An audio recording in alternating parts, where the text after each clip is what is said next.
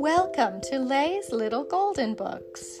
I hope you kids enjoy today's story, and maybe the grown ups will remember it from their own childhood.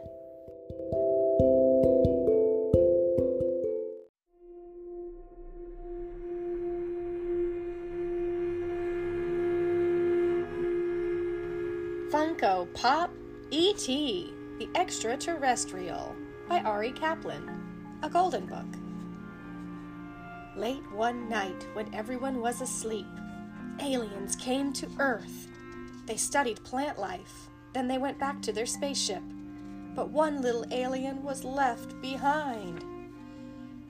Elliot was a boy who lived with his mother Mary, his older brother Michael, and his younger sister Gertie. Elliot loved his family, but he sometimes felt left out. Give it back. Elliot discovered the alien from outer space hiding in the tool shed. He called his new friend E.T. It was short for extraterrestrial, which is another word for alien. Elliot asked his new friend from outer space, Can you say E.T.? Elliot showed E.T. to Gertie and Michael. I'm keeping him, he told them. They promised not to tell their mom. Elliot hid E.T. in his closet.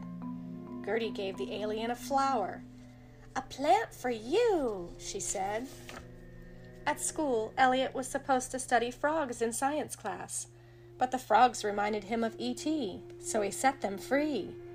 I want to save you, he told the frogs. Elliot discovered that E.T. had healing powers The alien made Gertie's wilting flower bloom. And when Elliot got a cut on his finger, E.T. made it all better. E.T. started collecting things toys, telephones, and other electronics from around Elliot's house. He was building a communication device to contact his alien friends. E.T. phone home. On Halloween, everyone went trick or treating. The alien was dressed as a ghost.